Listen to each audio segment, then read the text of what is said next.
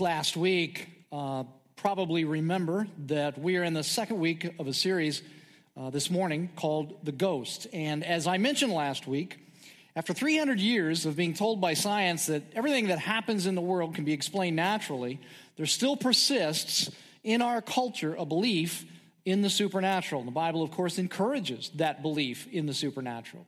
Not in any belief, not in all beliefs, but in a specific belief a specific supernatural being and power that's a, a work that, that is at work and alive in our world today. In this series, we're focusing on the third member of the Trinity, who many traditions have referred to in the past as the Holy Ghost.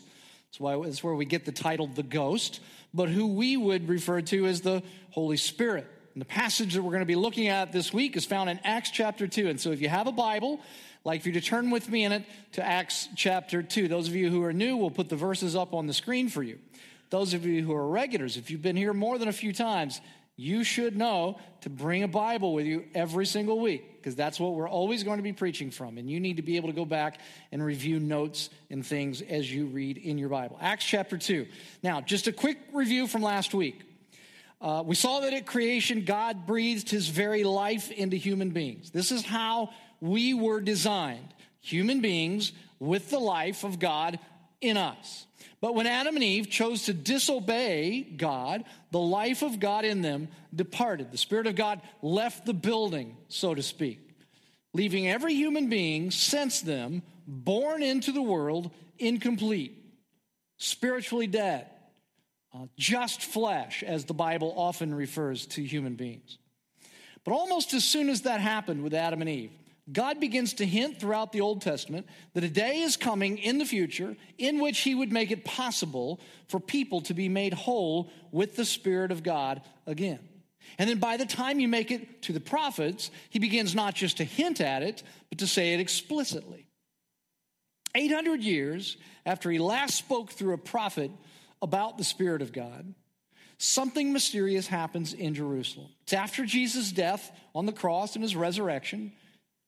It's something phenomenal, something inexplicable. And I want to read about it this morning, as I said, from Acts chapter 2. Let's start reading at verse 1.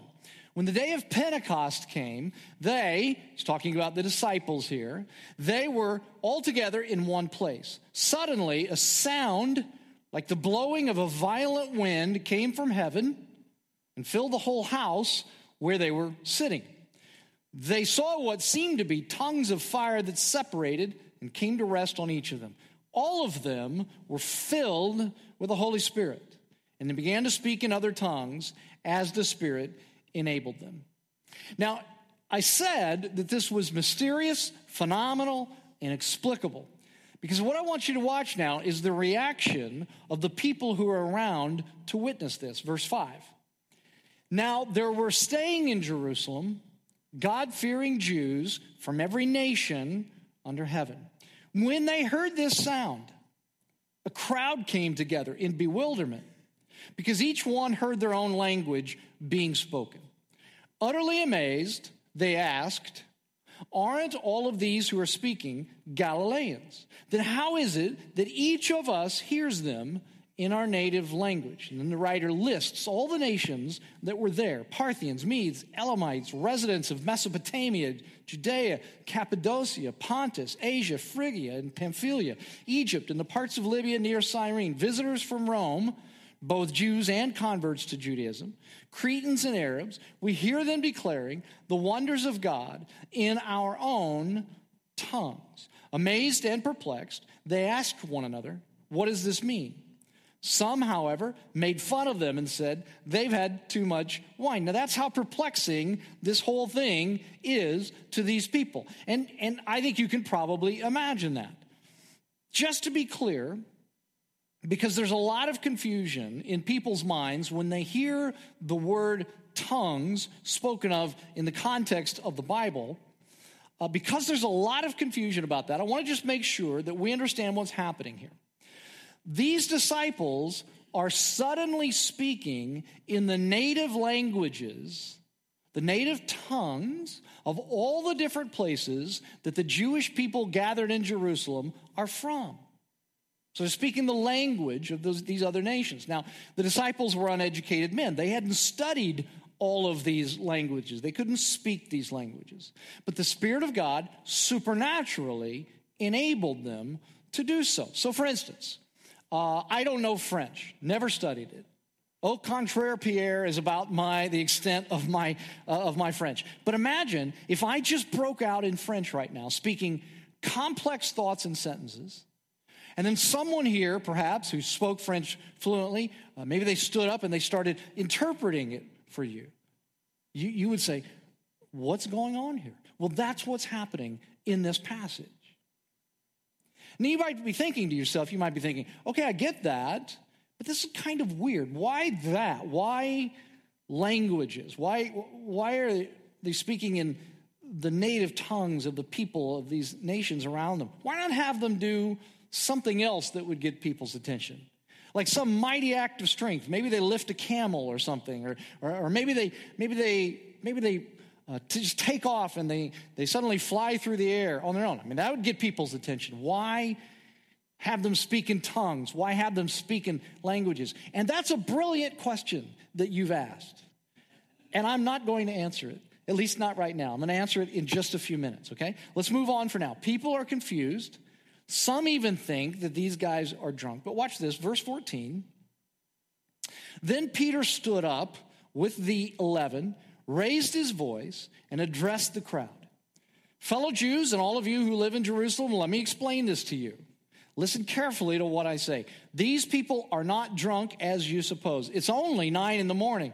Now, by the way, just let me say, he's saying it's too early in the morning to be drunk. I would just argue he clearly doesn't know some of my old friends, but I, I get I get his point nonetheless.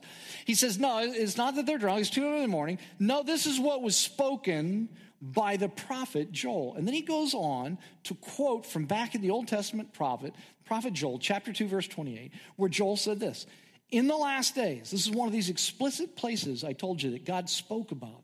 The fact that there would be a day that people could be, be filled with the Spirit again. He says, In the last days, God says, I will pour out my Spirit on all people. Your sons and daughters will prophesy. Your young men will see visions. Your old men will dream dreams. Even on my servants, both men and women, I will pour out my Spirit in those days, and they will prophesy. Now, what Peter says then is that this thing that's happening is a fulfillment of what God had hinted about ever since Adam and Eve, and then what God had promised explicitly in the prophet Joel that men and women, young and old, Jews and Gentiles, could once again have the life of God in them. That promise, Peter says, in that moment, he says, is now starting to come true. Now, here's where I want to here's where I want to go with this this morning. I want to ask what does this passage teach us about the Holy Spirit? What do we learn about the work of the Holy Spirit in the lives of believers from this passage? And here's the answer in short form, okay? This passage points us to two aspects of the Spirit's work in the lives of Christ followers. And I'm going to I'm going to use these two words power and presence. Power and presence. Let me just start with power. In what sense does this passage teach us that the Holy Spirit brings power? Well, first, I want to talk about power for evangelism, power for the spread of the, of the gospel. Because it's impossible to understand this passage apart from God's great purpose to empower his people with the Spirit so that they will spread the gospel to the ends of the earth. Now, just a few verses before this incredible event, the Lord Jesus told the disciples very plainly, watch this, Acts chapter 1, verse 8, just before this event happens, he says, You will receive what? You will receive what? Power. When the Holy Spirit comes on you.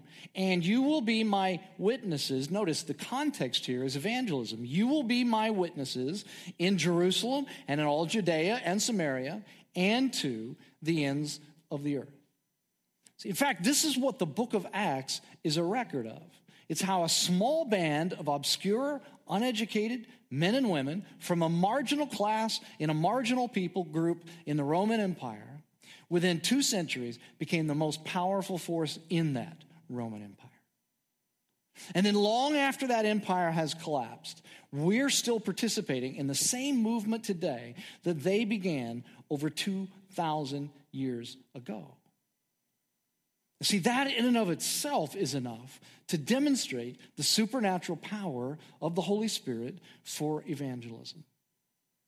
But here's a question that, in my experience, rarely gets asked about Jesus' command in Acts chapter 1, verse 8, when he says, You're going to be my witnesses, you know, all people all over the, all over the earth.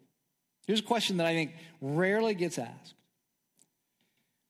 What would cause a band of nationalistic, Gentile hating Jewish men to care enough to take the gospel to other cultures and ethnicities and risk their lives doing it?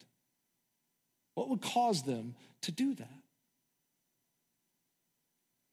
Well, a few minutes ago, you guys asked me this brilliant question about why tongues, why languages, to get people's attention as opposed to something else, maybe perhaps even more remarkable? Well, if you notice in this passage, there's a long list of nations here. I read through that whole list of nations, right? The last time that you see a list of the table of the nations is in Genesis chapter 10. And then immediately following that, in chapter 11, Genesis chapter 11 records how human beings are trying to build a tower at a place called, anybody know the answer? Babel, that's right. The word Babel means confusion. Now, I don't know if you remember what happened there, but because humanity's hearts were so filled with the desire to make a name for themselves, for self glorification, they wanted to build a monument to themselves in opposition to God. But God there caused their language to stop working the way that it had up until that point. There'd been one common language in the world up until that point. But suddenly at Babel, people began to speak in different languages. It was a curse on people. They couldn't express themselves to one another in the way that they once had. They couldn't understand one another in the way that they once had. Language broke down. But here in Acts chapter 2, when the Holy Spirit comes, the curse of Babel is lifted for a moment.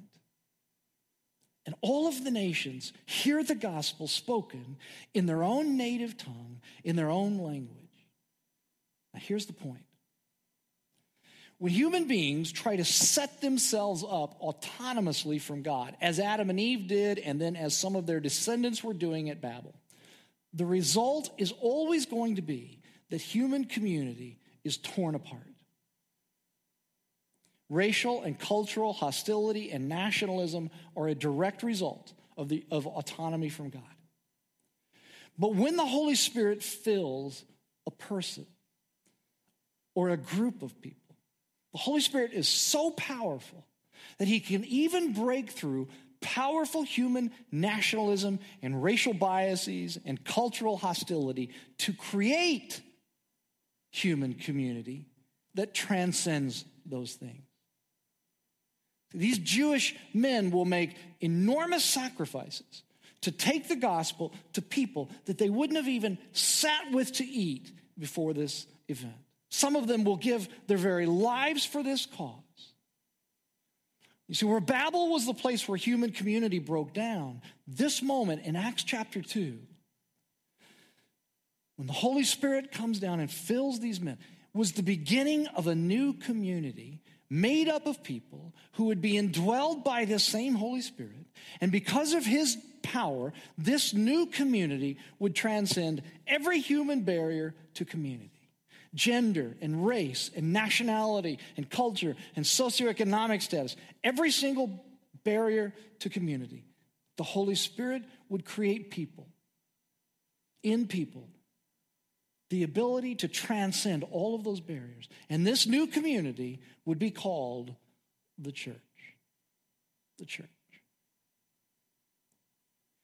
Why would these Jewish, Gentile hating men be willing to take the gospel to people they wouldn't have even sat down to eat with before. That's the power of the Holy Spirit,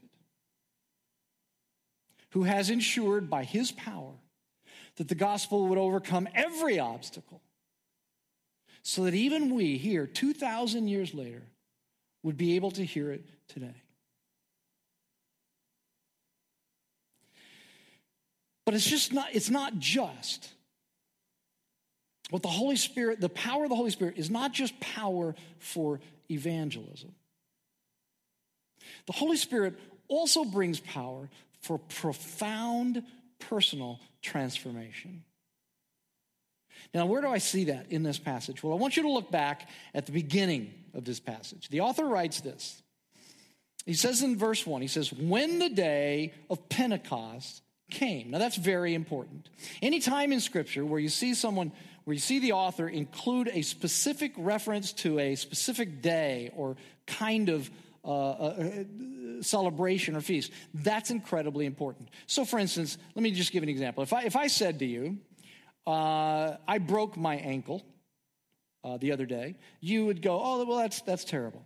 But if I said, on my birthday, I broke my ankle, you'd be like, well, that's, that's just double terrible that would happen on your birthday, right? The reference of my birthday is incredibly important, right? Well, in here, when he says that the day, when the day of Pentecost came, that's a very important reference to understand. What's the day of Pentecost about? Well, Pentecost was actually a feast that God had commanded back in the Mosaic Law for the nation of Israel. It was originally called the Feast of First Fruits. Because Israel, you see, was a, it was a farming society. So when the harvest would first start coming in, the first fruits of the orchard, the first fruits of the harvest, they were brought in and they were eaten as a way of saying thanksgiving to the God of the harvest. It was a way of, of thanking God for the harvest that was coming in. And the feast was celebrated 50 days after the Passover. That's where you get the word Pentecost. It's from our Greek and our Latin word for 50 or, or five. And this is why you have people from all of the nations in Jerusalem. They have come here for the feast. Now, it's no coincidence, you see, that the Spirit of God came on this day. Think about what first fruits means. You're eating the first fruits of the harvest. Not all of the harvest, because all of the harvest hasn't come in yet. You're just eating the first fruits of the harvest, right? First fruits means that you're getting a small experience of what is yet to come, right? Now, watch this. In Romans chapter 8, the Apostle Paul says this He says, We know that the whole creation has been groaning, as in the pains of childbirth right up to the present time. Now, wait a minute. I'm going to go on, but just stop. What does he say? He's saying, Paul's looking around the world and he's saying, look, everything in the world is falling apart. Like trees grow and die, grass grows and then withers, families grow and develop and then die off. Everything in this planet is doing the opposite of what it was designed to do, to flourish. He's saying that everything in the world is constantly falling apart, including your bodies. In fact, those of you who uh, perhaps are old enough, you understand exactly what it means when it says that all of creation is groaning. That's what it's like when you get older. You get up in the morning and you just groan. Nothing works right the way it's supposed to, right? Okay. That's what Paul is saying. Now he goes on and he says, not only, not only is all of creation growing, not only so, but we ourselves who have, what's the word that he uses? The first fruits of the Spirit groan inwardly as we wait eagerly for our adoption to sonship, the redemption of our bodies. He's talking about a day still off in the future. We have the first fruits of the Spirit, Paul says. Now, what's his point? He's saying that the Spirit of God has been given to us, those who believe in Christ, to transform once self centered, broken people from the inside out into a community of people called the church who live lives now that look like what life will one day be in the still future kingdom of God. When he redoes the entire world so that the world is exactly what he once created it to be. In other words, we live now, we're the church is a little sample. We're the first fruits. Not the whole thing, but the first fruits of what is one day going to be true in the future. That He so transforms us that we can live that kind of life. As I said earlier, people who can relate to one another in a way that transcends racism or classism or sexism or nationalism. People who don't stay silent in the face of social injustice people who can forgive others in the way that God has forgiven us, people here in the local church who don't use sex and money and power for selfish purposes. People whose identity is not found in their gender or in their work or in their socioeconomic status, but in Christ. People who live with hope, not despair.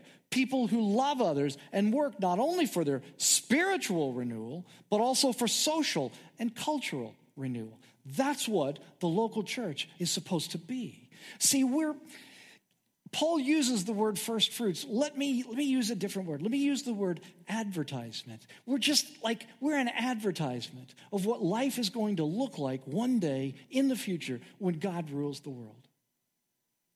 When people look inside at the local church, we are people that have been so transformed, so changed that they see a taste of what it would look like to live under the rule and the reign of God. And they say, That looks good. I want that. It's power for transformation, for deep, personal, profound transformation. And it's power for evangelism, too. And I want to just sort of, I want to combine those two things. And I want to illustrate them in, in one in one story. Some of you are probably familiar with uh, the name William Wilberforce. Anybody heard that name? Raise your hand. Okay. Wilberforce was born in 1759 into an aristocratic, wealthy, white family in England. They were a religious family, but Wilberforce left all of that behind him when he went to Cambridge University, and he be, just began to live his life like he even said, he, he said, I, I began to live my life as if the pursuit of my happiness was the most important thing in the world, no matter the cost. Wilberforce was a, a very popular guy. And by the, listen to this, by the age of 21, Wilberforce was elected to parliament. Over time, though, some of his friends began to challenge the way that he was living his life. And at the age of 27, Wilberforce became a follower of Christ. Through a series of events, Wilberforce became convinced that of all the people in England whom God could have called, that God had called him to use his power and position to abolish slavery in England. Wilberforce would go on to fight for the abolishment of slavery throughout the rest of his life, through political defeats, through health and family crises, and even ultimately, he became financially destitute because of his battle for this. On July 26, 1833, just three days before his death, as a result of all of the years of his work, the Emancipation Bill passed Parliament abolishing slavery in England and then paving the way for the same bill to be passed in America 25 to 30 years later. Now, here's, here's, here's the thing that I want to ask you What business does a self centered, wealthy, white aristocrat have working to end the scourge of slavery for people whom he would have never sat down and ate with before? What business does he have doing that? And the answer to that question, I think, is none. Except that's the kind of profound personal transformation that the Holy Spirit can bring into people's lives. He would have been the last person that any of us would have said would be the right guy to fight for the abolishment of slavery. But when the Holy Spirit brings that kind of transformation, deep, profound personal transformation into a person's life, it can change them in that significant of a way that he becomes the very person that God chooses to use.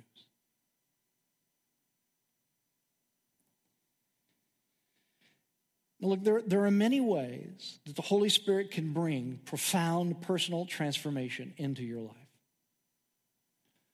But here on the heels of the 4th of July, may I especially remind you that the gospel and nationalism or racial bias or cultural narrowness or bias of any kind are mutually exclusive.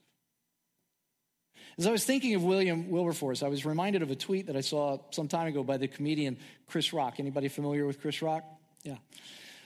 He tweeted this, and it wasn't intended to be funny. In fact, I thought it was very profound. He said this Apartheid was legal, the Holocaust was legal, slavery was legal, colonialism was legal. Legality is a matter of power, not justice. Now, what I would say to you many of whom here in this room don't experience bias of any kind. You're not, the, you're not on the receiving end of bias of any kind.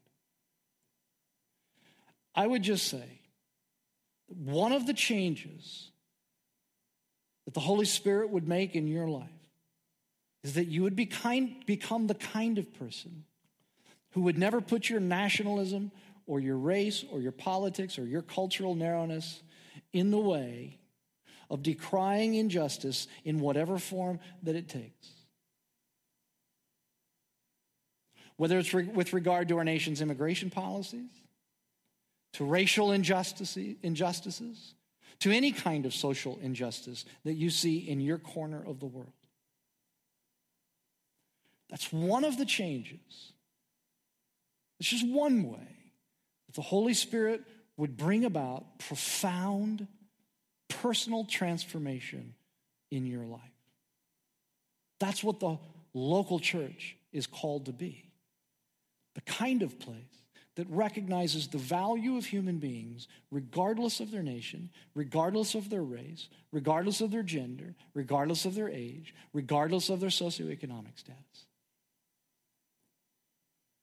That's the attitude that people who have been transformed by the power of the Holy Spirit, the attitude that we're to carry. And that's what we say over here on the vision. When we speak of our vision, we say that we want to bring spiritual renewal. Yes, we want to introduce people to Christ. We also want to bring social and cultural renewal to the city of Evansville and beyond. And a part of that, folks, a part of that is being the kind of people who would never put our nation, nationalism, our race, our politics, or anything else above the way that people are treated. Never. It's who we're called to be. The Holy Spirit is so powerful that He can change in you, He can change you in whatever way you need to change, from the inside out into a whole new person who lives a life reflective of the way that God always intended life to be lived. That's the kind of power that he has. Okay, so we've talked about power for evangelism. The Holy Spirit is, he, he's taken, he's made sure, he's ensured that all of the obstacles to the gospel that would be necessary for the gospel to go forward, so that even we are able to partake in it today. He's made sure that all of those obstacles are removed. And that includes changing people, like even the disciples, to people who'd be willing to make any sacrifice to take the gospel forward. Okay, that's that's that's power. But I want to talk now, as we close, I want to talk about this other aspect of the Spirit's work in believers' lives, and it's the word presence. The word presence. I want you to notice that in this passage, the text tells us that there was a sound that came from heaven that sounded like a mighty wind. And then the text goes on and tells us that there was fire, something like tongues of fire resting on the heads of the apostles.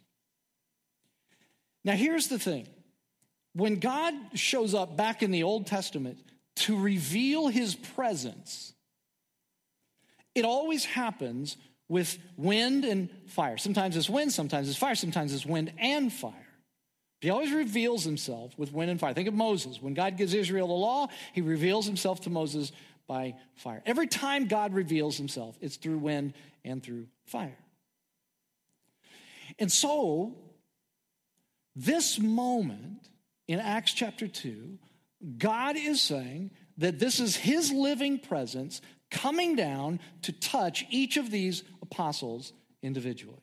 Now, what I want you to see is this when the presence of God in the form of the Spirit fills a person, it is not in some kind of abstract or naked uh, power.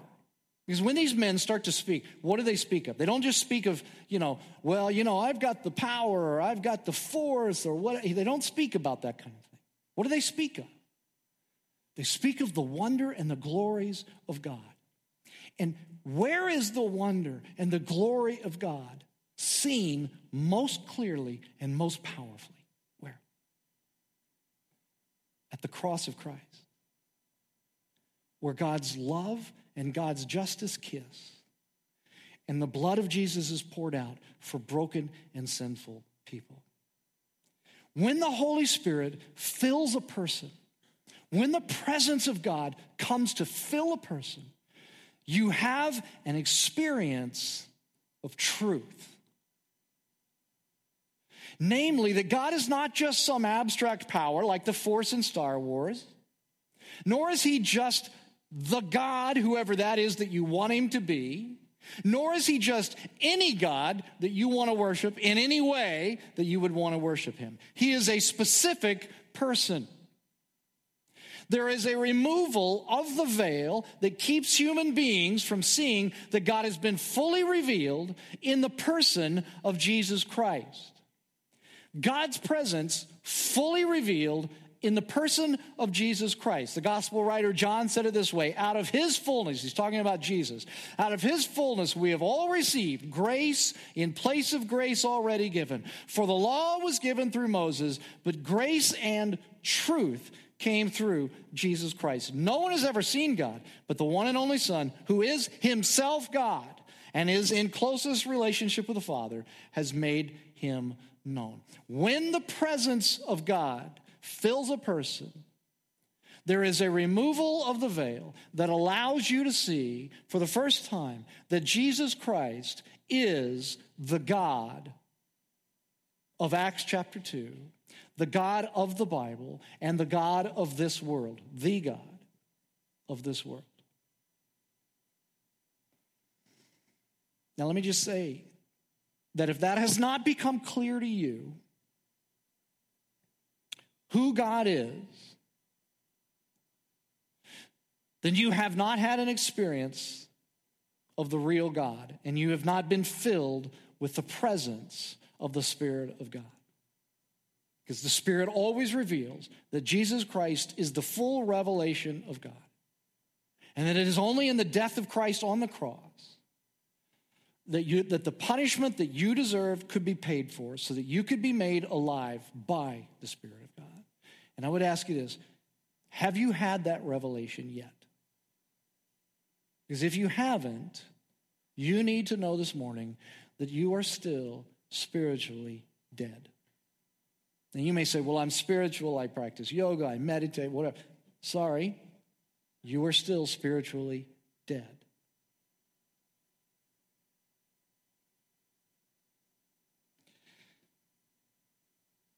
My counsel to you would be to ask God now, in the privacy of your seat, to show you that truth about Himself, that He was fully revealed that his presence was fully there in the person of Jesus Christ. So that you can come alive to the life that God always intended for you to live. Now, for those of you who have come to believe in Christ, do not tell me that you can't change. Don't tell me that you're too old to change. Don't tell me that you're too set in your ways that you can't change. Don't tell me that you are so deeply uh, affected by something that you were taught or that your parents uh, that your parents modeled for you or something that you can't possibly change. Here's what I have to say to that. Au contraire, Pierre, the very power who raised Jesus from the dead dwells inside of you. And if he can raise Jesus from the dead, he can change you, no matter what it is that needs to be changed. He has the power to do that. So don't tell me that you can't change. I want to ask you to bow your heads with me. For those of you who've never come to a place where you have recognized that the person of God was present in Jesus Christ, I pray, I ask that, that just right now, I would ask that you ask God to reveal that truth to you. For those of you who have already come to that place where you have recognized that, what is there in you that the Spirit of God would change? That you think can't possibly be changed, that no power could possibly change that in you at this point in your life. Would you just call that to the front of your mind? And would you just rejoice in this moment that the power of God is present in your life now? And that there's nothing that He can't change in you.